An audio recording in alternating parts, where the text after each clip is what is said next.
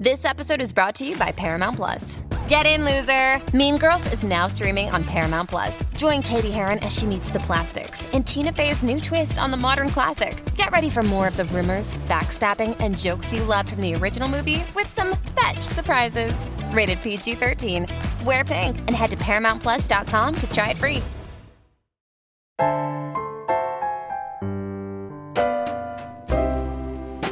The universe has good news for the lost, lonely, and heartsick. The sugars are here, speaking straight into your ears. I'm Steve Almond. I'm Cheryl Strayed. This is Dear Sugars. Oh, dear song, won't you please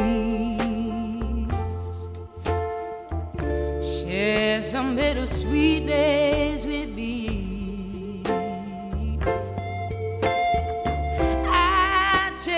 check my love eyes every day. Oh, and the sugar you send my way.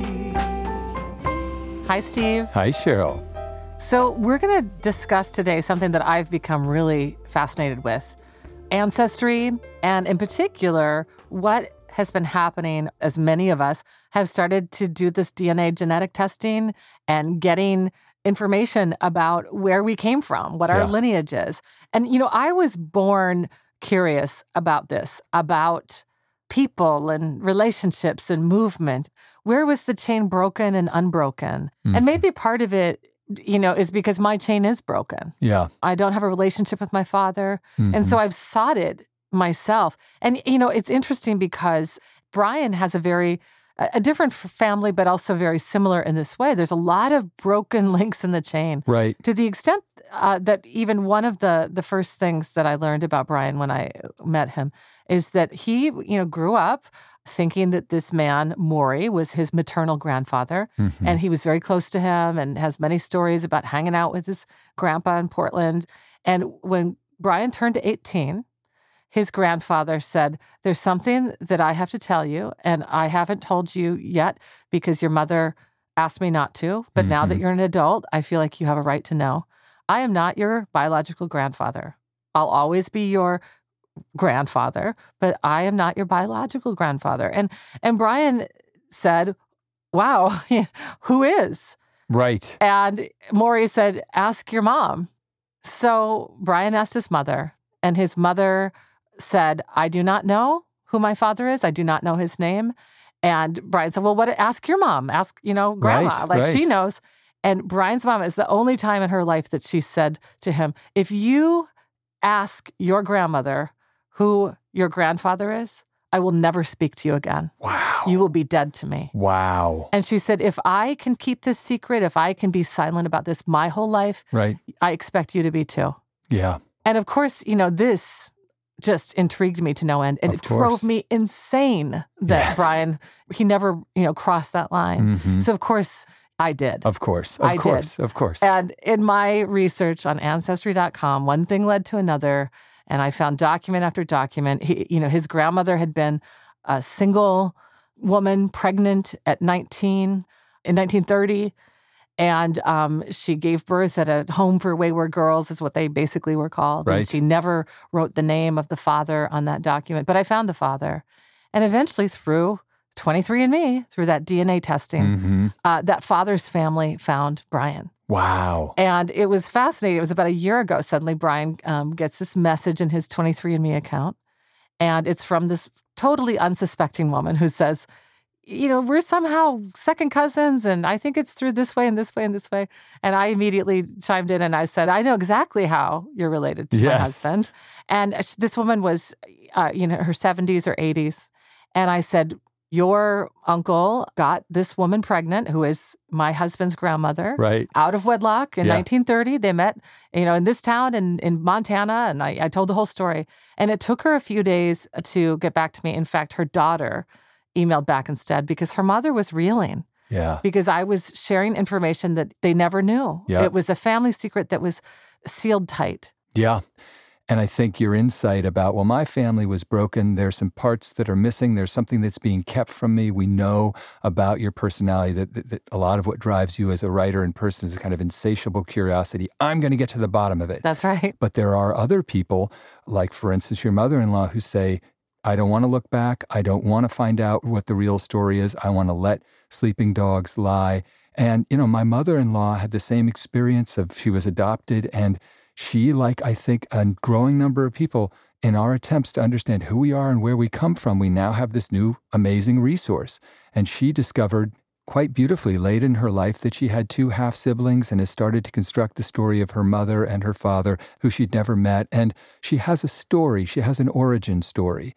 But there is the other side, the dark side of it, which is when sudden revelations of family secrets, thanks to the new DNA tree, actually come into a family system unwanted, unbidden, and, and wreak havoc. Will you read the first letter, Steve? I shall.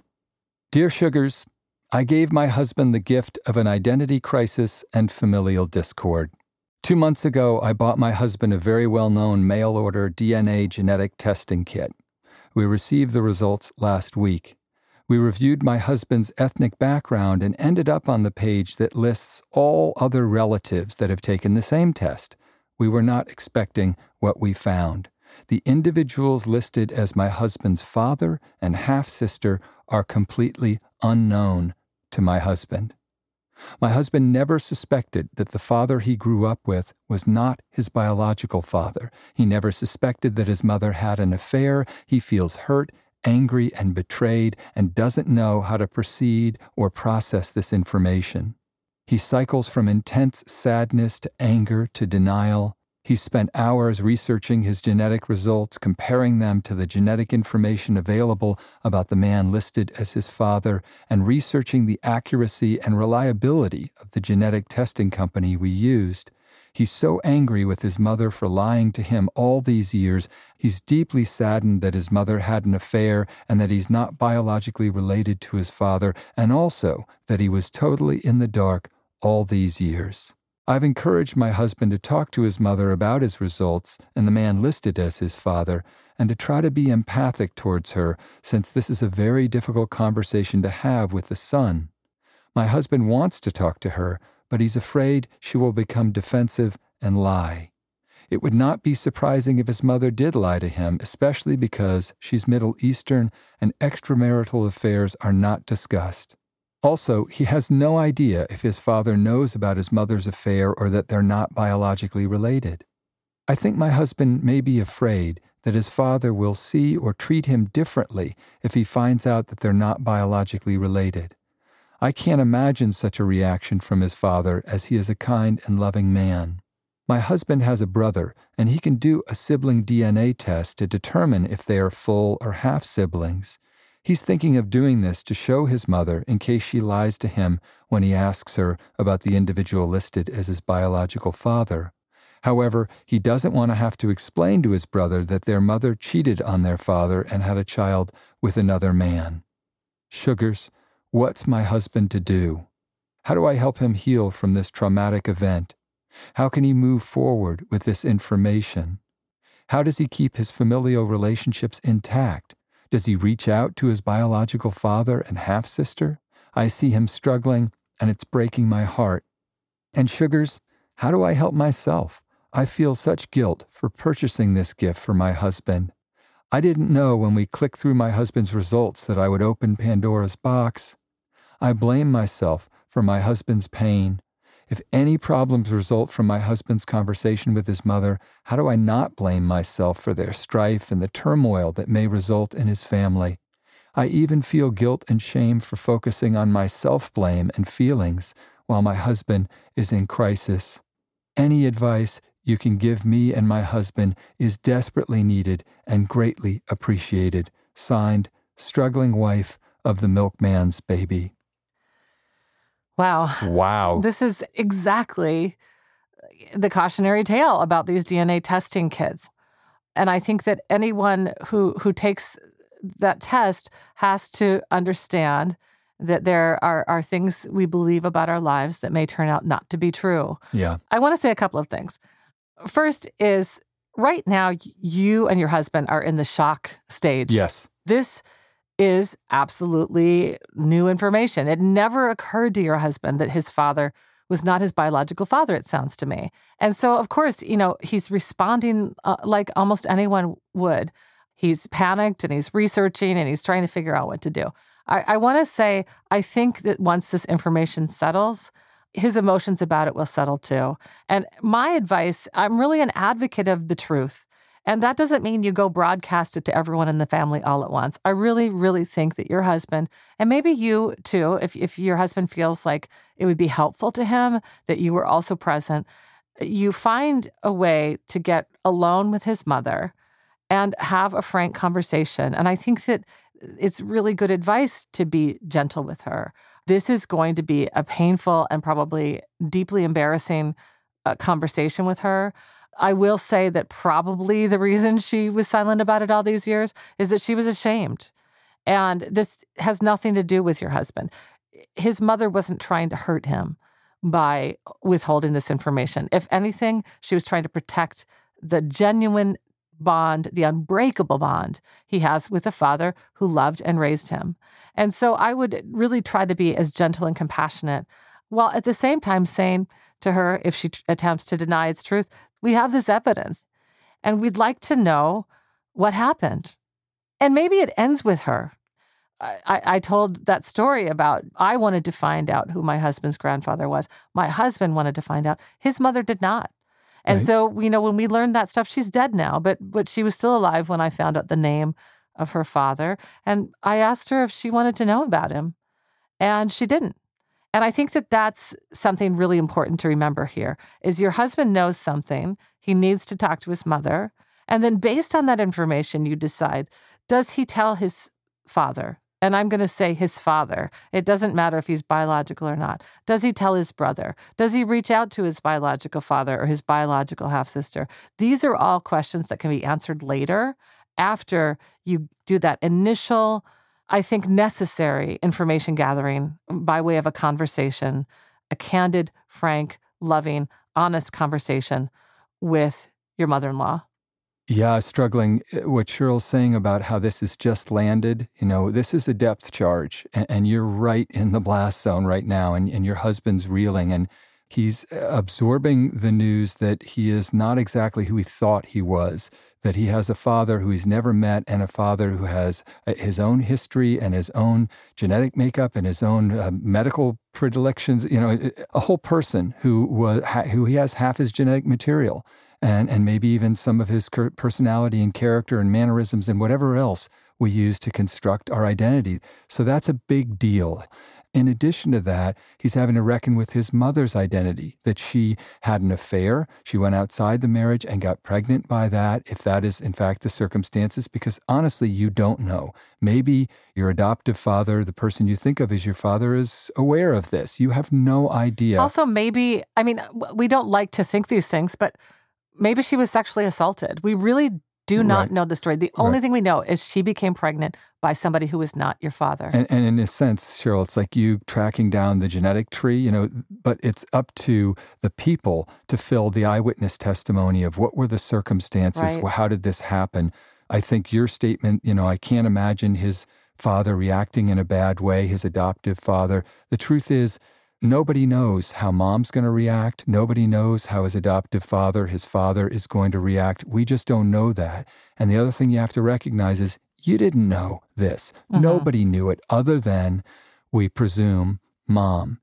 But I think the central thing to realize in relation to yourself is you are in a support role. You're not the engineer of this disaster because you bought this gift, nor are you the person whose feelings are really at issue. You're in a support role here and that is to try to really remind your husband that what he's suffering is real and it's complex, and he's going to need a while to process it within himself.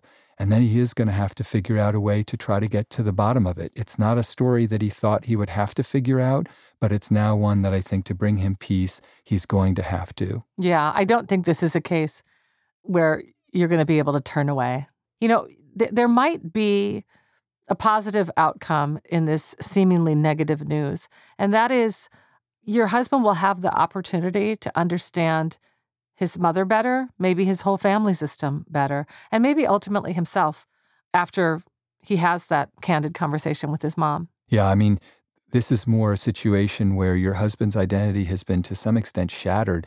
But the ultimate goal, and it's not something that's going to happen overnight or next week or even next month, is to say, okay, can I find a truer version of who I am? And even if the story of how I came into this world is complex and shot through with silence and betrayal, I now want a full accounting. And that can be, even though it's painful and disruptive, it can be healing. Healing and also I think illuminating. Your husband, struggling wife, when it comes to his relationship with his father, again, the, the man who's now been revealed to be his non biological father, the healing that might take place around that relationship has everything to do with exploring what is the meaning of heritage? What is the meaning of connection? Why does biology matter? And when does it matter? Yeah. And I'll tell you this as somebody who is estranged and has been long estranged from my biological father, I'm curious and interested in my paternal biological lineage, but I don't conflate that with the actual love I've received from the, the one father I did have, my stepfather. When I think of that word father, I think of a connection, a relationship.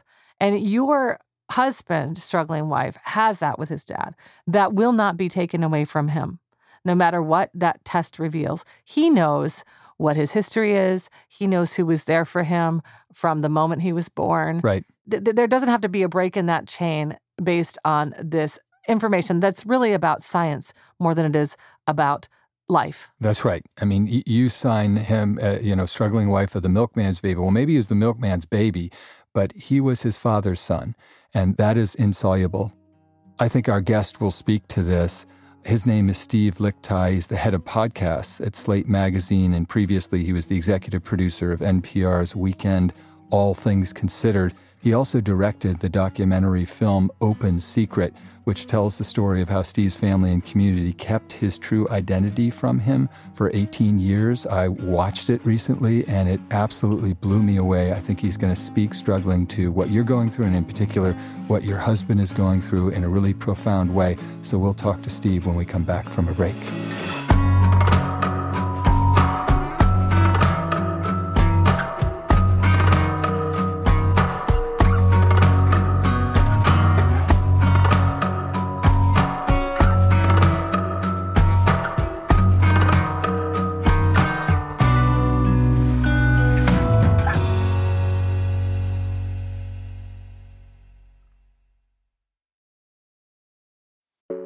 Support for Dear Sugars comes from BetterHelp. If you had an extra hour in the day, how would you use it? BetterHelp Online Therapy can help you figure out what's most important to you so you can prioritize it.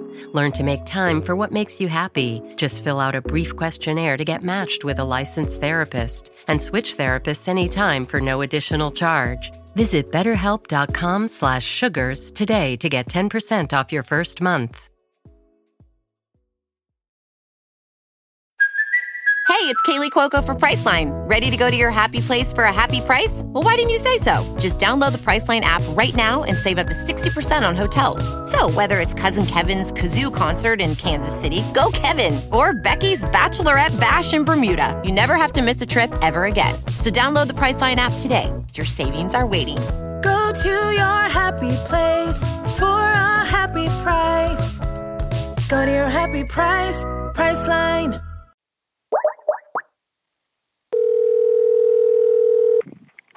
Hello. Hi, Steve. This is Cheryl Strayed. Hey, how are you? I'm great. I have Steve Almond uh, here, my co host, with me as well. Hi, Steve. Hi, Steve. Lots of Steves here. Lots. You're surrounded. hey, we're so pleased that you're willing to join us for our conversation about the many complexities involved in figuring out the true story of your lineage and your DNA. Um, we just recently watched your amazing documentary Oh, wow. Thank you for watching. Oh, um, God. It, I just want to say there'll be a link to Open Secret that will be on our website. And we were just blown away. And I wish you would just share with listeners just the story. Um, let's see. How do I begin this? I was raised to believe that I was adopted by strangers. It was into a large Catholic family of eight other children. And when I turned 18, my two best friends came to me and said, The parents that have raised you are actually not your adoptive parents, they are your grandparents. And the woman that you believe to be your oldest sister through adoption is actually your mother. And everybody that you grew up with has known this for their entire lives. Wow. And that all happened, uh, yeah, right around my high school graduation. It's like a little gift they presented you. Here's your existential Yeah. crisis. if I remember correctly, which it's it's been a while, but I remember not believing the story. That it seemed so at the time crazy to me to be possible. And it's funny, I I didn't think that joke was being played. I just didn't think it was possible. Like that that he was misinformed. And obviously I ended up believing it and it set with me, you know, like a stone in my stomach for for a while until I confronted my mom and dad with it uh, a few months later, and then I spent you know another ten years not talking about it basically at all. So I was never mad at my friends or any of the people I grew up with. I never thought it was. I think they they did it out of total protection Right. of me. Yeah, I mean, one thing to mention also is that you grew up in Kansas and on a farm and, and in a, a relatively small community, right? So this is open secret really means that a lot of the town, teachers, neighbors, other kids knew what you did not. That's right. I, I grew up in a small farm community. So the school that I went to was about 300 kids, kindergarten through 12th grade. Everybody knew everybody. And I went to school with, you know, these classmates all the way from kindergarten all the way till graduation from high school. So everybody really knew everything. That's the piece of it that's fascinating to me. How is it that your whole community knew and you didn't? Uh, well, partly because uh, it was a few things. One is, you know, Joni, my biological mother slash sister, was away for a period of time. They sort of banished her off to college, actually, to have me, and then she came home. This is such a. I, it's so hard to explain. It's not in the film because it's just too complicated. But my family was very Catholic. So I was born in May. They insisted that Joni come home to attend Easter services, which would have been in March. Yeah. So she was seven months pregnant. and apparently the story goes that she was like covered up with a big coat in church. But, you know, it's pretty obvious that she's something's going on. And then two months later, my parents show up to the same church with a little baby saying, Look who we adopted. Right. Also, people talk, people saw Joni at the college because the college wasn't that far away and said, I saw Joni Lickteig on campus. She looks pregnant. It comes back. And then, you know, then I'm all of a sudden on the scene in this huge family. Why would this family of eight children adopt another child? Right. Right. It makes no sense. None of this makes sense. But so, did you have any suspicions or was it a total shock to you at 18? I really didn't have any suspicions. I, I, you know, I, it's hard because if I look back in hindsight, I can say, "Oh, right, I kind of thought this and I thought that." But to be really honest, either I was, I, I had no clue. I hate to say of this about myself. I mean, maybe I was just a dummy, and I just never picked up on any of the obvious clues and hints that were around me. That I didn't look completely unlike my family. I did have a resemblance Right. and you know that there was this huge gap in ages from the oldest to me and my the next closest sibling was 9 years difference which isn't crazy but it's still kind of a gap and i just never picked up on any of that stuff and so no the long-winded answer is i had no idea i really didn't Right. Mhm. Now, and I want to unpack this a bit because there are so many different dimensions of the, the nature of this secret that I think are fascinating. The first is actually people familiar with these kinds of adoptions or, or, or you know, lies that took place in you know the 50s and 60s and 70s. It's not so uncommon that the grandparents would pretend to be the parents of a child who was actually uh, that their daughter bore. You know, there there was so much shame around quote unquote what we used to call unwed mothers. And I know this because even my own mom in 1963, uh, she had just graduated high school and she became pregnant, was not married. You know, she was Catholic. She told her parents, I'm pregnant. And their plan, what they wanted her to do, was to go away to a home for wayward girls, give birth, Right. come home, and her mother would pretend, meanwhile, that she was pregnant. Right. And, you know, my mother would then hand over the baby and, and her mother would pretend to have been the mother, and my mother would pretend to be the older sister. My mother did not accept this offer. She married my dad instead, and you know, onward we went. But Steve, am I right that this? I'm I'm going to imagine you've heard other stories where this was the sort of setup, right?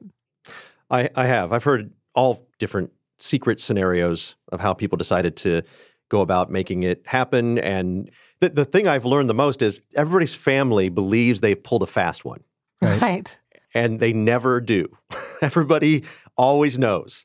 And I mean, I think actually one of the things that the film captures so so powerfully is is not just what everybody's motives were in in keeping this secret, but also uh, how disruptive it was and unsettling when the secret was suddenly revealed.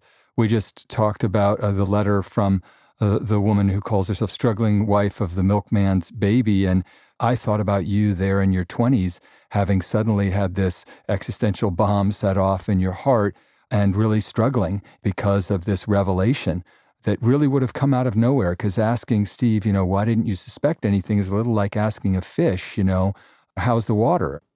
Yeah, I, it's it's real. It's a real feeling that you go through, and it's different feelings over a different over that long period of time. And you know, everybody reacts differently to these sorts of things. And right. Right. my response to it was to basically shut down for a long period of time, and to not talk about it. I mean, my family we didn't really discuss it for many years after the the secret sort of was revealed. Uh, and that probably in the end was more damaging than than anything. I mean, right. I just didn't Yeah. have the wherewithal to tackle it. Right. So, so Steve, we have a letter uh, that I think you're gonna you're gonna understand where our letter writer's coming from. Can I read it to you? Please. Dear Sugars, a few days ago, my parents revealed to me that my dad is probably not my biological father. When my parents were struggling to conceive, they selected a sperm donor who resembled my dad, and within two months of treatment, I was conceived. At the time, the doctors told my parents that they would not have any more children, and they should never tell me that I was conceived via sperm donation. But my parents did conceive naturally, just two and four years after I was born. I have two younger sisters, both biological products of my mom and dad. I'm 32. While I'm close to my family, I've always felt like the black sheep, like my parents and sisters don't entirely understand the way I think and process emotion. My dad has called me outspoken to a fault, and my sister describes me as special. Now I'm finding out there could be a biological reason that I'm different from everyone else in my family, a difference I have struggled with my entire life. I'm heartbroken. I feel betrayed and defeated by my parents, and I don't know how I can trust them again. When I look at them now, I see how deeply fragile they are, and that their selfishness and denial allowed them to keep this part of my story a secret for so long. I've expressed these feelings to them, and their only response is to say that if my sisters hadn't recently decided to purchase DNA tests as Christmas gifts, we wouldn't be having this discussion. I feel like I'm living in a bad dream, but I can't wake up. Sugars, how do I forgive my parents for not only withholding this information, but for not understanding how wrong they were to keep this information from me? What should I do with that damn DNA test? My dad still thinks there's a 50 50 chance that I'm actually his biological daughter. There's a chance I was conceived by them. If I do the test, I'm scared of what I'll find that I'm the product of a sperm donor, which I feel intuitively is true, that it will break my father and disrupt my family. How do I move forward with this revelation? Who am I now? I look at myself like I'm a science experiment, like there's been a stranger living inside of me for 32 years. Who is the left handed person that shares my small ears, my fine hair, my long torso, my creative mind, and my misunderstood heart? Signed, Existential and Alone. Wow.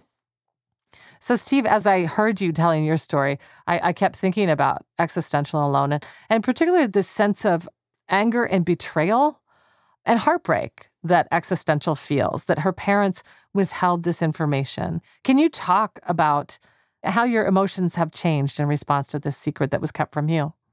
Yeah, it's it's anger and actually oddly, maybe it's not odd. It just sometimes I think it sounds odd to say, but it's also embarrassment. Yeah. You feel duped and like you were the part of a joke that you weren't in on. Right. That's the initial feeling. At least that's what I had. And I was young. You know, this was 18. I'm I'm I'm almost 49 now. But uh, those initial feelings still feel very recent to me. And she should allow herself to go through all those feelings. She should be angry. She should be embarrassed. She should feel existentially uh, adrift, all completely normal. And every now and then, to be honest with you, even after all this time, once in a while, it still sneaks back in. Yeah. And and it sits there. What's remarkable ab- about the film is that you actually go on this journey where you do have these very difficult conversations with both your grandparents, the you know mother and father who you knew as your mother and father, and your biological mother, your oldest sister, and other members of the family, and your friends, and your half sister. You have all these conversations. Many of them are very difficult. They're awkward. They're halting. They're clearly the the subjects of your interviews are embarrassed, and yet your friend Vance uh, who told you this when you ask him, Hey, why'd you tell me? Everybody's keeping this secret so faithfully for 18 years, at least among themselves. Why'd you tell me? And he says, not matter of factly, but almost as if it's, it's intuitive. He says, Well, you have a right to know where you come from. Yeah. Well, and I think existential and alone, that's why you're mad because you feel very much that you have that right to know where you came from biologically.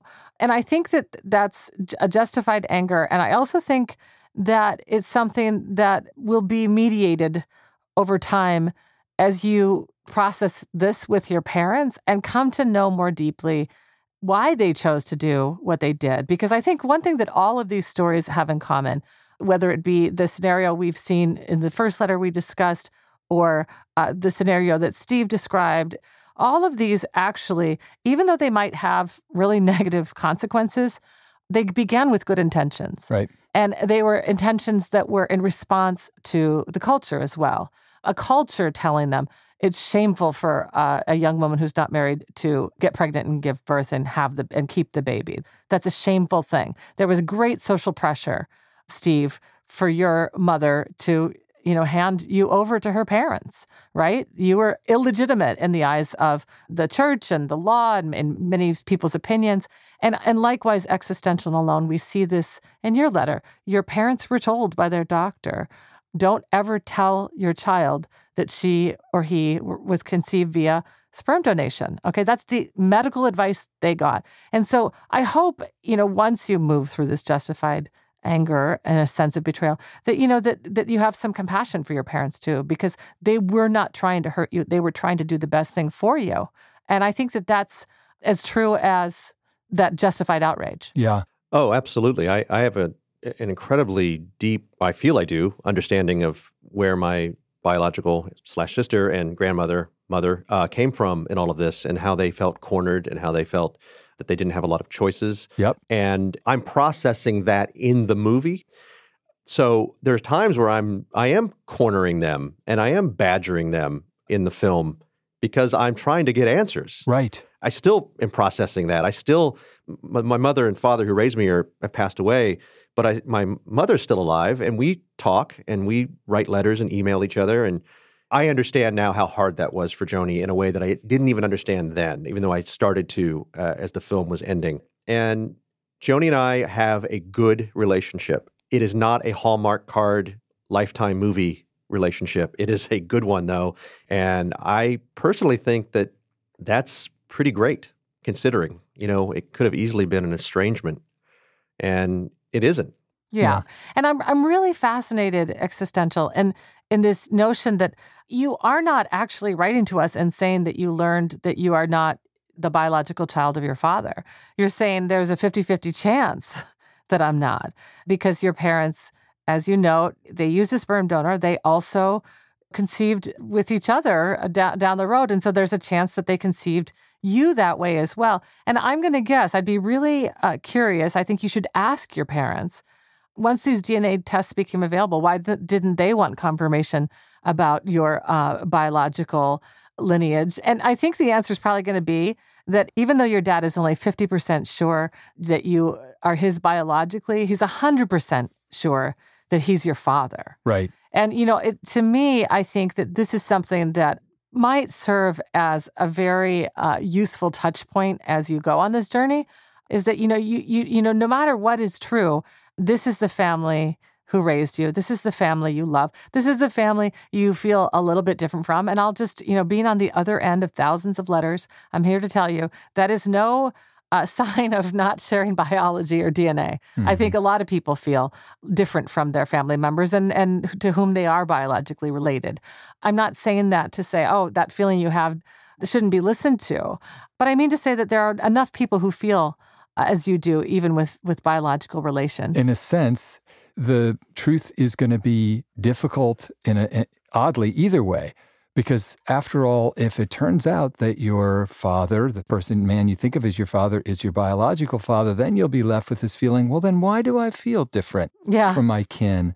And I think ethically, part of what I think about here with this DNA stuff is that there's a medical, a kind of ethical and medical responsibility if one of your parents is somebody who's not known to you, especially if you're thinking about having children yourself, there's a lot that we now know about the genetic disorders and predilections for this, that, or the other, uh, physical or, or mental ailment, that almost create a kind of ethical obligation to not be secretive. Uh, it's totally true. So I found out that my father was Jewish. And, you know, I was raised a Catholic. I was an altar boy, for Christ's sake. and uh, you know, I assumed that I was just a, a, Catholic farm boy from Kansas, and then I find out that my father was a Jewish Holocaust survivor, and that opened up some genetic issues for me. And so when I had children, I married a, a Jewish woman, and I was tested for Tay-Sachs disease, which is a Jewish genetic disorder. You know, make sure I wasn't passing it on to my children. I never would have known that uh, had I not known, found out what I found out. Mm-hmm. And if I may say, she should get that DNA test. Yep, yeah, absolutely. Uh, I think so know, too. Figure this out and and then decide how you want to approach it. But the only way it's ever going to get better is by having conversations. And I really think that she owes it to herself, and it may seem crazy to say, but ultimately owes it to her family to keep pushing, to keep asking the questions. I guarantee that they, in the deepest recesses of their hearts and minds, they knew that this day was coming. Yeah. And they, on the other side of it, after asking the hard questions, will ultimately come to thank her. I've had siblings who saw the film and who are in the film say that to me. And Joni may disagree on some level, but yes, uh, they had to answer hard questions, but also it gave them space to talk about what yep. they went through and I think it's the same thing for existential that, yes, it starts out confrontational, but it will eventually lead to something that is more about conversation and working through things. And your mom and dad get to tell their story to you. And if you can just listen to that story and let them tell you why they made the decisions they made, you will feel so much closer to them that's the thing too is i felt after doing the film i felt so much more a part of the family yeah. Yeah you know it's striking to me this description i keep circling back to the way she describes herself as having always felt like the black sheep.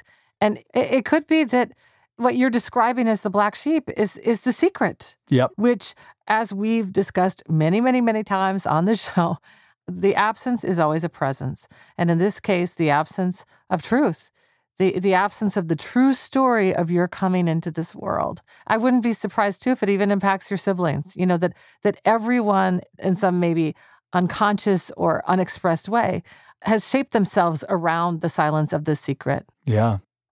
Well, Steve, thank you so much for taking the time to talk to us. We really enjoyed um, hearing about your story and um, getting some really, I think, wise words for existential and alone in her situation thank you for uh, having me on, and thanks for asking such great questions. It's always good to talk about these things, and I hope both letter writers find the peace that they're looking for. Yeah. Mm-hmm.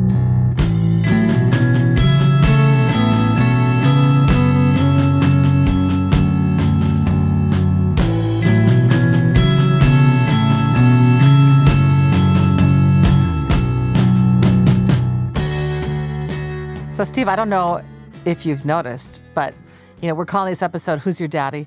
Yeah. Sometimes it's "Who's Your Mommy," but a lot of times it really is about paternity because mm-hmm. that's that's usually the one that's a little bit more iffy, iffy a little more malleable. And right. here it is. It's Father's Day. Happy Father's Day. Oh, thank you. That's Yeah. right. Yeah. And happy Father's Day to all fathers. And as many of our listeners know, celebrating that father sometimes is beautiful and fun and light, and other times it's dark and it's heavy. I have both experiences. Mm-hmm. And that really, in the end, when we think about lineage, we really are thinking about connection, the people who have nurtured us and made us. And, you know, some of that creation is about biology, and a lot of that creation is about something that matters so much more, and that is love. Yeah. So we're going to take a break. Yeah. And you're not even just talking about like we're going to take a little break. No, we're going to take a real break. We're going to have three weeks, but we'll be back July 14th with a whole season of really great episodes. Yeah, we're super psyched for that. And uh, you know, absence makes the heart grow fungus. Isn't what that, that I what think they that's say? the way it I think that's the way it goes. So there it is. We, you only have to wait three weeks, and then Cheryl Strayed will be back to her regularly scheduled verbal abuse of me. That's right.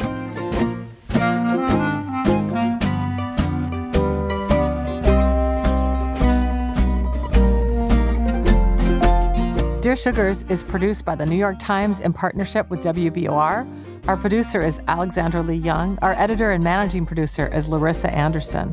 Our executive producer is Lisa Tobin. And our editorial director is Samantha Henig. We recorded this show at Talkback Sound and Visual in Portland, Oregon, with our engineer Josh Millman. Our mix engineer is Brad Fisher.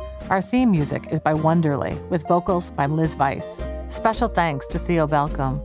Please find us at nytimes.com slash dearsugars.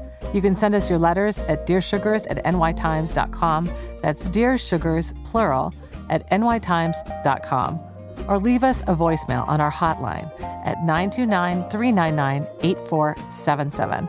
And please check out our column, The Sweet Spot, at nytimes.com slash The Sweet Spot.